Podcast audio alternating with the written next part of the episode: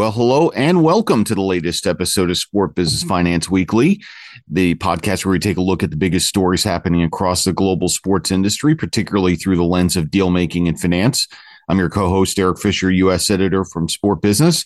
As always, I'm joined by Chris Russo from Fifth Generation Sports, and uh, we've uh, turned the page here into September. We're uh, coming off a very entertaining first NFL game uh, of the season as we're taping this, and uh, you know, obviously also thinking uh, out to my colleagues and uh, other folks in the United Kingdom here as uh, they're dealing with the uh, loss of the uh, of the Queen Elizabeth II.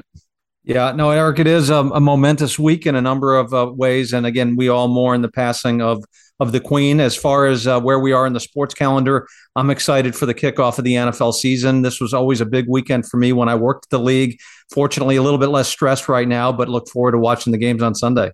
So we've got a bit of a theming here for this week's uh, episode here. Uh, the uh, as we've discussed in many prior weeks of uh, the podcast, uh, you know, one of the things particularly over the last couple of years has been the uh, growth of the sports collectible and trading card market. A lot of businesses happen in and around that, and we've actually got three distinct developments in and around that space that we're going to be getting into. Uh, but first, we're going to have a conversation with Steve Pangburn. He is uh, coming to us from the uh, concessions and hospitality space. He uh, runs North American operations for a big entity in that in that segment of the industry called Sodexo Live. So we're going to spend some time with Steve, and then Chris and I will be back on the other side to break down the news of the week. Stay tuned.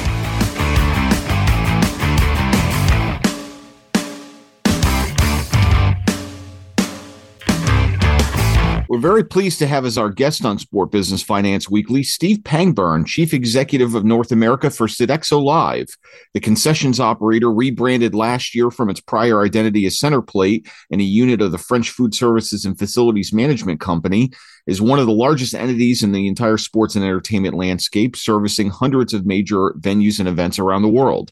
Its key North American sites include Hard Rock Stadium in Florida, the Caesar Superdome in Louisiana, and Lucas Oil Stadium in Indiana, among many others. And it plans to bid for rights at the forthcoming new stadium for the National Football League's Buffalo Bills.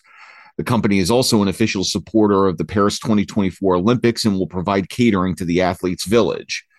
Pangburn has been with Sodexo since 2004, serving in a variety of roles in both France and the United States before assuming his current role in 2019. Steve, welcome to the program. Thank you so much, Eric, and thank you, Chris, as well, for having me on your show. So, as I mentioned, you've been with uh, Sodexo and Centerplate for a long time here. From your standpoint, you know, given all the changes in the industry, what's sort of got you excited, looking forward about the company and the space? And I guess why have you chosen to spend so much of your career there? First of all, coming out of COVID, it's just an exciting time to be in our business because everybody, the fans, the teams, they're all excited to get back into uh, uh, into stadiums and, and and just have a great time. Uh, so that's exciting for me. It's exciting for my teams.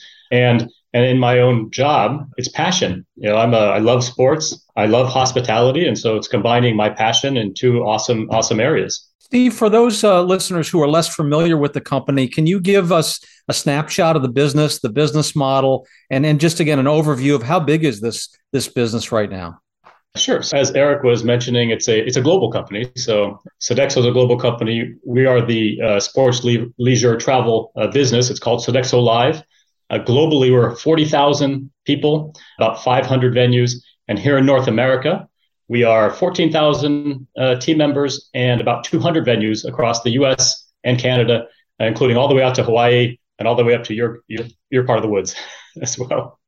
You mentioned the uh, the COVID piece before here, and we're seeing you know in other elements of the live event space, particularly on the ticketing side, a, a pretty sizable return as health conditions improve and, and things sort of begin to resemble more of a normal situation. From your standpoint, how big is this bounce back going to be, and what have you sort of seen so far? bounce back is is very noticeable. Uh, people are comfortable now going back to stadiums, going back to concerts and events, and we're seeing you know upticks of 10 to 15 percent of uh, people coming back into the stadiums. But we're also seeing people having a propensity to spend. Uh, they are looking to have a good time. They're coming back. They are wanting to make a memorable experience. They've gone through two years of of not having much fun and now they want to have more fun. And so what we're seeing are per caps So the average spend per person significantly increasing. And it's not just because of inflation. Uh, we, we, you know, we speak about inflation quite a bit uh, across the U.S., where food inflation is going up 12 to 15 percent. Well, uh, we're not applying that uh, to all of our pricing. We're seeing per caps going up by 20 to 30 percent. And so that means people are buying more. We're seeing transaction number of transactions going up and people buying uh, buying more uh, as they're in the stadium just to have a good time and, and make that memorable experience. Steve, while we have seen that bounce back, are you concerned that if we head into a recession, we might see a retrenchment? What is your view on kind of the macro economy and how it might affect where we are in, in the next year? Well, we're not seeing it yet, and we've heard about uh, recession over the last several months. It has had no impact to this point on people spending. It may happen eventually. Uh, it depends on how significant there is a recession.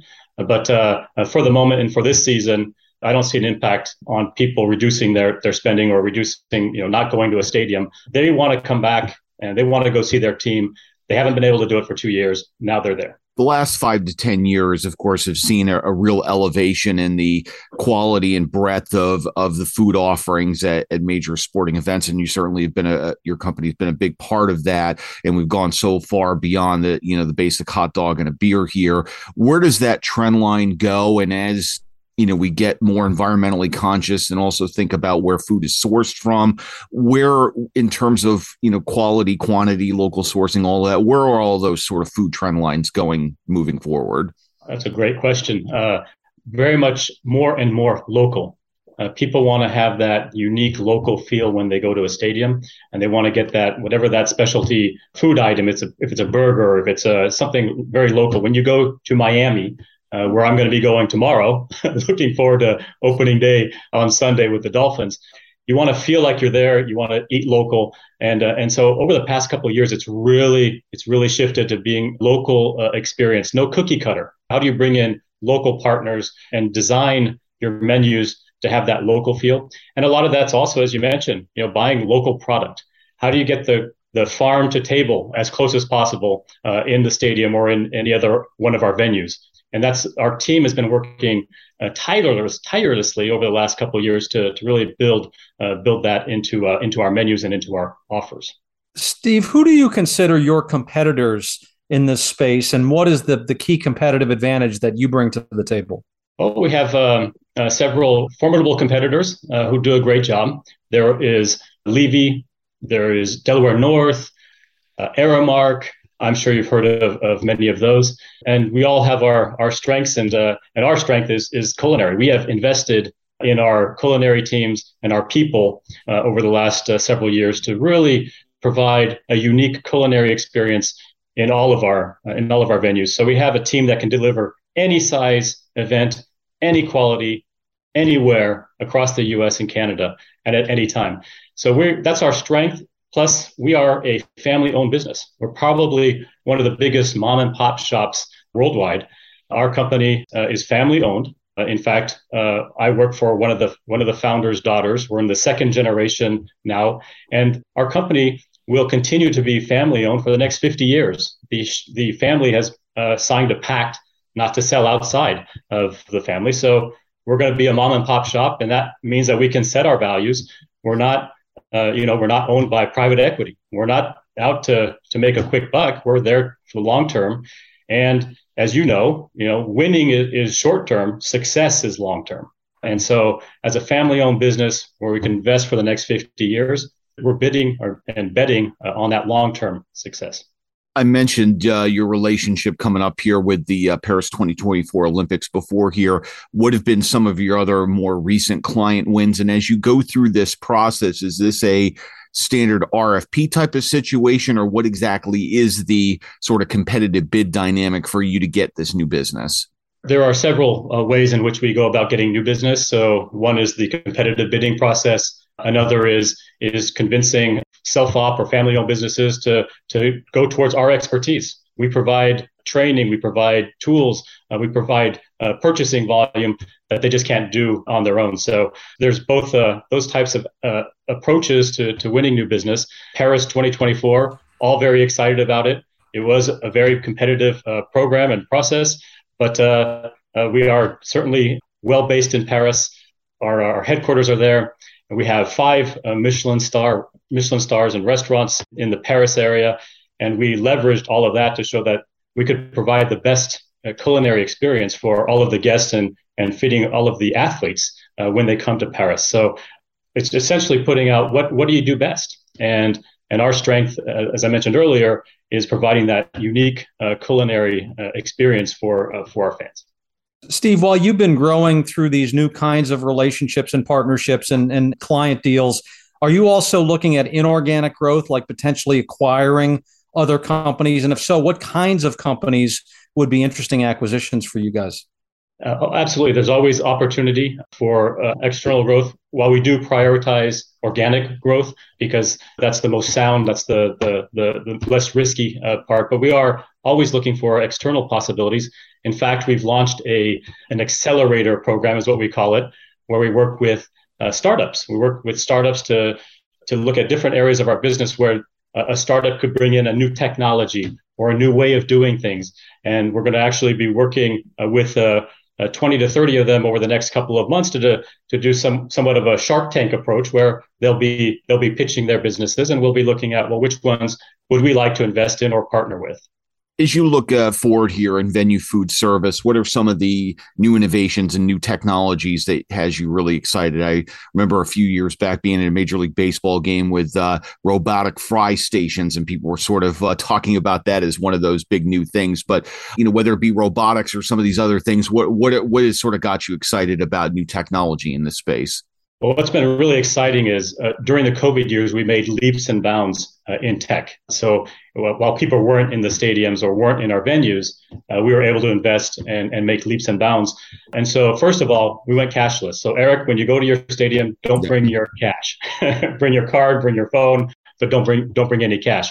And really, we focused on how do we uh, get the the guests and the fans back to their seats as quick as possible so they can enjoy the event. And so what you'll be seeing in, in stadiums uh, going forward is is approaches to reducing the time in lines. So you'll be seeing self-ordering. You'll be seeing the the walk out concept. So, for example, at T-Mobile Stadium in Seattle, uh, we've opened a an Amazon Go just walk out store, and so you go in, you you put your palm on the on the reader, you get whatever you want, and you walk right out. It's incredible because people can get there, get their food, sit down, and then come back again because they didn't spend any time in lines. Uh, that increases uh, not only the fan experience, uh, but overall for the, the stadium, our partners, and us, it's a win win win. Steve, as we head into the football season and maybe even more broadly the next year, what are the top two or three priorities for you and your business over the next 12 months? So the next uh, 12 months is, is absolutely critical to, to continue ramping back up. It was from COVID, everything got shut down business is coming back up. So it's really uh, staffing and and providing that unique uh, fan experience. They deserve it. They are looking for it, and so it's really getting to the top tier and getting the results for uh, for fan experience, while at the same time looking forward. So the the fans are changing what they're looking for. So it's it's listening to them, doing surveys, and understanding well what are they looking for next, and then investing in in what they're looking for next in order to deliver that over the next several years well, clearly a lot happening in and around the uh, venue concessions and hospitality space. We're going to be continuing to track that across all of the sport business platforms. But for now, we want to thank Steve Pangburn from Sodexo Live for spending this time with us. It's been a pleasure, and uh, hope to see you at one of our venues, whether in Miami, New Orleans, Indianapolis. Uh, we want to make sure your fan experience is fantastic, mm-hmm. Eric and Chris. Thank you. Thank you. Thank you.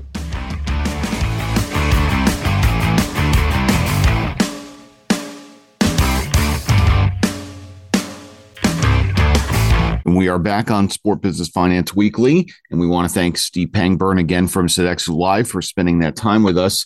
And turning our attention now to the news of the week, as mentioned at the outset, uh, we've got a bit of an all collectibles theme here going into uh, this week's episode. And first off, we do this um, sort of uh, with the backdrop of we just set an industry record, not even this past week, but uh, a couple of weeks back here, we had a, a uh, very momentous uh, record in this segment of this uh, industry set where a uh, card from 1952 of the late Baseball Hall of Famer Mickey Mantle sold for $12.6 million at auction, far and away the largest price ever for a individual item in, in the sports collectible and trading card space here. And those valuations for those high end, uh, high demand items continue to go up and, and, you know, more people uh, continue to think that uh, we're going to hit 20, 30 million dollars uh, someday for some of these uh, most coveted items. But within that backdrop here, we had uh, three different distinct stories, you know, really sort of helping to shape the space further here. And, and first off was in the realm of basketball, where Sorare. This is the NFT uh, trading card entity. Uh, we've talked about them a lot, and we've uh, had Nicolas Julia and Ryan Spoon from their uh, shop uh, on the podcast previously made originally a, very strong base in soccer, and then they did a big deal back in the spring with Major League Baseball that we talked about at length. Well, they've done another really big deal here, uh, this time with the National Basketball Association and the National Basketball Players Association. And it's really sort of the same playbook where they're going to be creating an NFT based basketball trading card game, fantasy game, and uh, they've got league uh, use of league marks. They've got use of player names and likenesses. And it's really sort of part and parcel with that strategy that uh, Ryan and Nicolas discussed with us, and using that using that base that they've built, using that VC money that they've raised, and continuing to do more deals with more tier one entities. Yeah, this is not a surprise, Eric, because uh, the NBA was one of the few of the major, major leagues that didn't have a fantasy focused deal. I think what's interesting about this as we get into a period of questioning NFTs and what are they best for and how should they be used, the notion of sort of engagement, the notion of utility is becoming increasingly important. And that's why I think Sorare brings an interesting advantage to the table because it's really about getting consumers to play a game, not simply looking at a video clip or looking at an image. And I think that uh, gives Sorare an edge as we move more toward this era, in my view, of utilities around NFTs. Yeah, I think that's a great point because obviously so much of what we've heard about in and around the NFT space, you know, just in the last few months has been around the crashing valuations and what that's going to do in terms of uh, f- the future of that portion of the space and future business activity. And you know we're already seeing some fallout on the sponsorship side. And we recently reported that there was a big deal between crypto and dot .com and UEFA that fell apart in part because of some of these issues. And, and that also had a lot to do with some uh, legal constructs. But you know broadly speaking you know the valuations on some of that more sort of investment side of the NFT space has really created a lot of turbulence in the space. You know, Sorare has come in with a completely different model here, where this really is about the engagement and deepening that fan affinity. And I think this is going to continue to give these leagues a lot of comfort you know continuing to do business going forward here that they've got a completely different thing in terms of their overall goal and mindset here besides a financial return or a speculation. Yeah i think the uh, getting away from the get rich quick theme is a good idea. And i do have to give Sorare credit for really moving into the us aggressively over the last year since we had that podcast eric you know they've done deals with mls mlb now the nba they've got a relationship with serena williams so while they weren't necessarily the first in the U.S., Dapper, obviously with the NBA, was one of the pioneers. Sorare has come in very strongly in the U.S. after having really launched its business and focused it on Europe initially.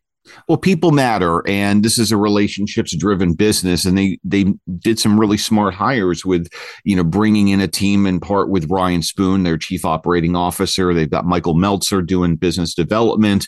You know, other folks that they brought in that, uh, you know, but uh, particularly those two come to mind in the sense that they've got a lot of relationships in this business, and yes, Sorare is a more new and a more unknown entity in the space relative to a lot of the established incumbents. But those folks have been around the block and they've worked at big places. And when they go into these league offices, it isn't a conversation starting from zero, quite the opposite.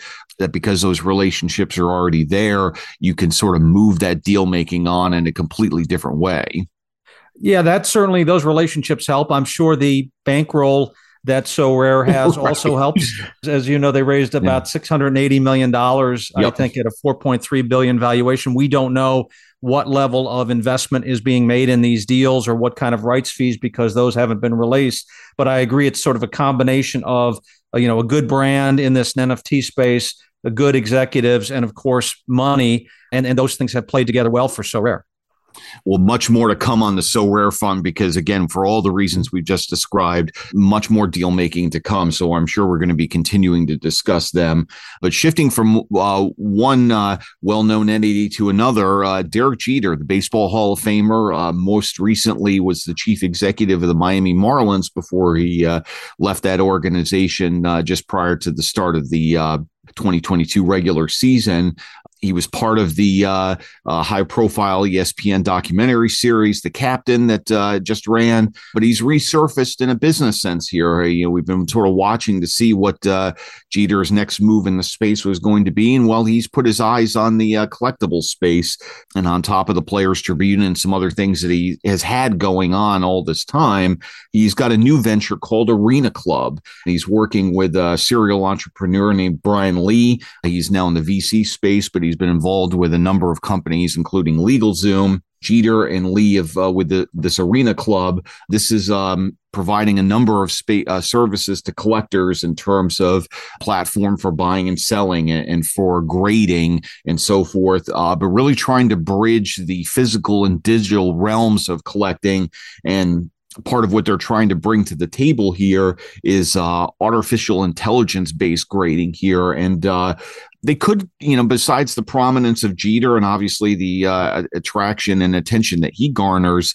this could really sort of help solve a real pain point because uh, one of the things going on in this whole collectibles boom is it's been really hard for collectors, particularly smaller ones, to get their items graded and things turned around here. That all the established grading services are completely overwhelmed with demand and business, and turnaround can often be many many months to get uh, cards graded and some of them don't even want to deal with you if you've only got a handful of cards that you want to get done and really are focusing their attention on on larger collectors and larger entities here. So there's some real room here i think for jeter and his partners to come in and and, and carve out a, a niche for themselves in this space. There really is eric and while this is a very large industry it's predominantly a mom and pop type business recently we've seen some big investments and, and big moves from Fanatics and Steve Cohen and Blackstone. So we're yep. seeing big money come into the space, but technology has not been a strong suit for the traditional collectible space up till now. And so I think bringing technology, bringing AI into the mix is something that could really give Jeter's company uh, a competitive advantage going forward. And they're, they're looking to bring that to the grading piece, but also tie it to a broader ecosystem where you can store your cards, you could sell them, you could have them graded. And that integration, I think, is also important. Yeah. And, and your point is well taken because of that whole sort of mom and pop thing that is increasingly becoming consolidated and professionalized with all this new VC money coming in. Again, that's it, your point is well taken because this is still a, a business that sort of needs to catch up to the 21st century in a lot of ways here and, again, you sort of combine that with the uh, stature of Jeter, and it, it's going to be very interesting to see what kind of partnerships that he can sort of do and and how quickly they want to scale this. Because you know, beyond sort of appealing to individual consumers, there's a lot of partnership and business development that could be pretty interesting here. Again, using the leverage of you know what Jeter and his brand brings to the table. I think his brand will be helpful. Uh, ultimately, I think a lot of this will hinge on how good the product is. In other words, particularly around the grading piece, yep. how how good, how quickly, how accurately, uh, because this grading space is really still very subjective. You have individual graders looking at cards and making determinations with some of the other major services. Is this a nine? Is this a ten? And if there is a way to standardize that and and make it more driven by technology, that that will be a huge a benefit. And then hopefully for Jeter, the marketplace accepts that grade as a valid grade and, and really makes those cards valuable that still will be uh, you know will be to, to be determined. Yeah, that's a great point because uh, you know that the subjectivity of some of these grades, and if you know the person who's looking at your card on a given day, you know maybe having a bad day or something, you know all those sort of human factors coming into this, and you know creating a little bit more of a standardized sort of playbook. Because again, if we're talking about you know individual cards now going for eight figures and now potentially as i said at the outset you know, potentially pushing over time over subsequent years more towards mid eight figures, having a clear framework for what grade we're actually talking about it's really going to be very important because you know we're, we're talking about very serious money now We are, and those are you know those are some of the big cards you mentioned, Eric, and there will always be some level of controversy about grades around those. But you also have to think about the millions and millions of cards that are trying to get graded every year, yep. and there's been backlogs and there's been issues, as you pointed out. And so, a way to automate even the more common flow of of card grading is going to be helpful. It adds more liquidity to the system, brings in more collectors, and ultimately, I believe, will drive up prices because it's easy to buy, easier to buy and sell. Absolutely. So much more to come on that front. And obviously, uh, you know, Derek Jeter is never a person too far from the headlines here. So imagine we're going to be continuing to discuss him as the uh, uh, weeks and months continue on here. But uh, shifting to another segment of the uh, of the industry, um, there's a company out there called PWCC Marketplace, and we haven't talked about them a lot necessarily here on the podcast, but you know, another pretty big marketplace out there in terms of selling a number of high end cards, and they've been a fixture in some of the uh, records that have been set along the way for some of the big cards. But uh, you know, there's been uh, sort of that long tail of the hobby that they've also been servicing as well. Here, they've done something kind of interesting here, where they've raised a 175 million dollar credit facility from another entity called Whitehawk Capital Partners. And, and what they're doing is, is sort of using these funds to really sort of help elevate trading cards and collectibles as a high end asset class. And this money is going to be used to sort of help um, collectibles based lending where people are sort of borrowing money using high end cards as collateral, uh, you know, getting advances for auctions and, and things of that, of that sort, where it's not just sort of selling a card here, but sort of really thinking about it as a high end financial asset.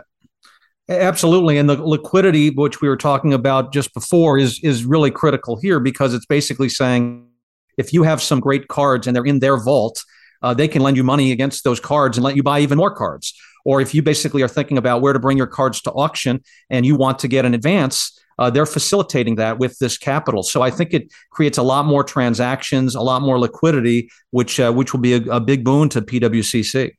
Yeah, and, and to that end, it, it, I think you make a good point there in terms of just having people in their ecosystem and sort of buying, selling, lending, trading, what have you. That you sort of, it's almost a, a bit of a um, sort of marketing vehicle of, of sorts here. That you know, using that to get people in the door and then ending up doing a whole bunch of other business and other transacting within that PWCC marketplace ecosystem.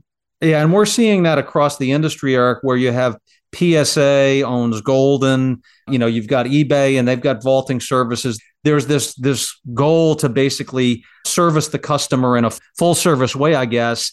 And now I think with the ability to offer money uh, as via collateral or or, or upfronts uh, is just another part of that incentive to get the customer in your ecosystem. And I, I do think you might see some of the other players in the space have to follow suit in some way, shape, or form to compete.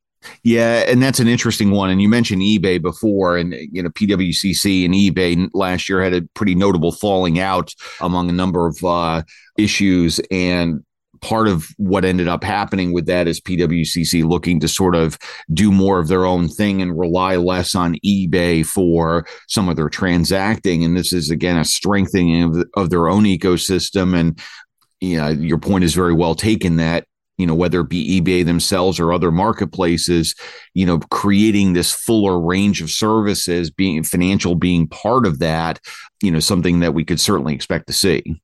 And again, with with players in the space like Fanatics, like Blackstone, like Steve Cohen, there are parties that have plenty of money or access to capital to kind of complete those loops. So we may end up with with an ecosystem of you know five or six really major mega players, and then thousands of mom and pops still out there in some way, shape, or form competing. So the industry is really transforming rapidly, and I, I think in general it's good for the collector because there are more services, and and again this will probably drive up prices in some way, shape, or form over time. Absolutely, and then ultimately just creating more affinity for the hobby for the industry and in turn more you know deeper levels of fan engagement because this is part of what this is all about in terms of these collecting of these pieces that not only is obviously as an asset class as we've discussed but you know fundamentally in at its roots this is all about an instrument of fan engagement fan affinity and finding additional ways to for fans to connect with their favorite teams and players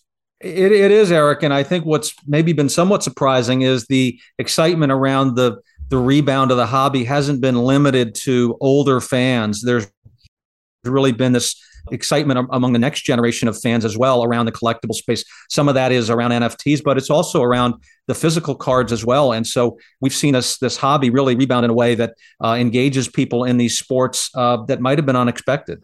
Yeah, and it's really sort of remarkable that, you know, both of us are old enough to remember, you know, how this whole market really sort of crashed in the early 90s in the face of a lot of overproduction and greed. And you know, it's been a very sl- slow, twisting, turning build back. And, you know, a lot of what you know a lot of veterans of the space were hoping to see in the late 80s is now sort of coming true but it's taken a whole generation plus to happen with a lot of pain in between here. But i think because of all of these lessons learned and steps taken along the way ultimately what is being what is emerging is a stronger healthier deeper and broader industry.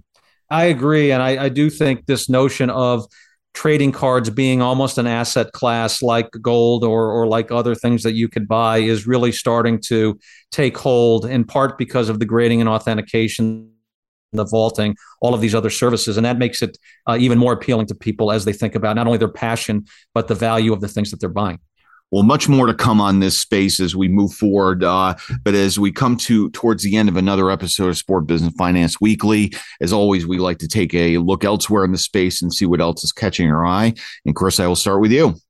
Well, Eric, since it's the start of the NFL season, and you know I spent six years there and and, yep. and keep up with it uh, to some degree, uh, probably three deals or three areas I would be looking for as we move through the season. One is uh, what's going to happen with Sunday Ticket and, and what kind of deal is going to be done there. Yep. Two, uh, what is going to happen with the uh, NFL owned media assets, where the league was looking at some potential arrangements, hired Goldman Sachs.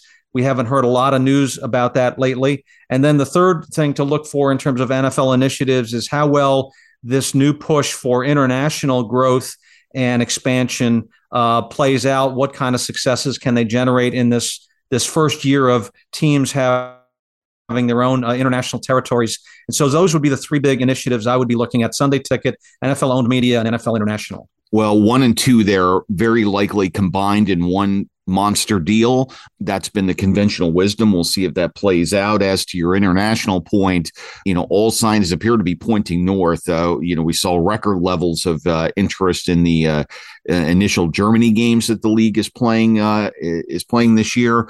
We've got three games coming up in uh, the UK. We've got a game in Mexico. All the local interest is around is very strong around that. But what I've also seen in, in recent weeks that's been very interesting is teams really individual teams really beginning to exploit those country specific rights that were first granted back around the holidays and doing a lot of individual media deals, a lot of local radio sponsorship and the like.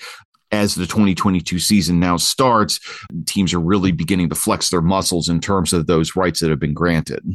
Yeah, that Eric, it will be interesting to see at the end of the season what experiments were done in the various markets and what learning there is. And it's almost like you have a number of different laboratories where teams will be trying different things and they'll be able to share learnings and uh, and get set for the next season. Absolutely. Yeah, I think this landscape is going to look pretty different by the time we get to a year from now and the start of the 2023 season.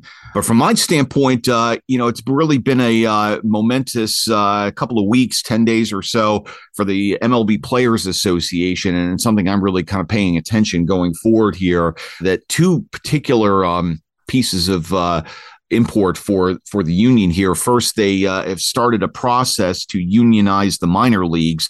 Something we talked uh, the whole reconstruction of the affiliated minor league system in baseball here in North America. We talked a lot about this on the podcast. What the uh, MLB Players Association is now doing is is working to unionize that segment uh, of the industry. They've gotten very strong response from those players and are now uh, have begun a process to have their representation of those players recognized by the league. We'll see if that happens. If it doesn't happen, there's a process that they can go through with the National uh, Labor Relations Board to get that recognition. But really interesting stuff happening there that will bring some more improvements for players at that level of play.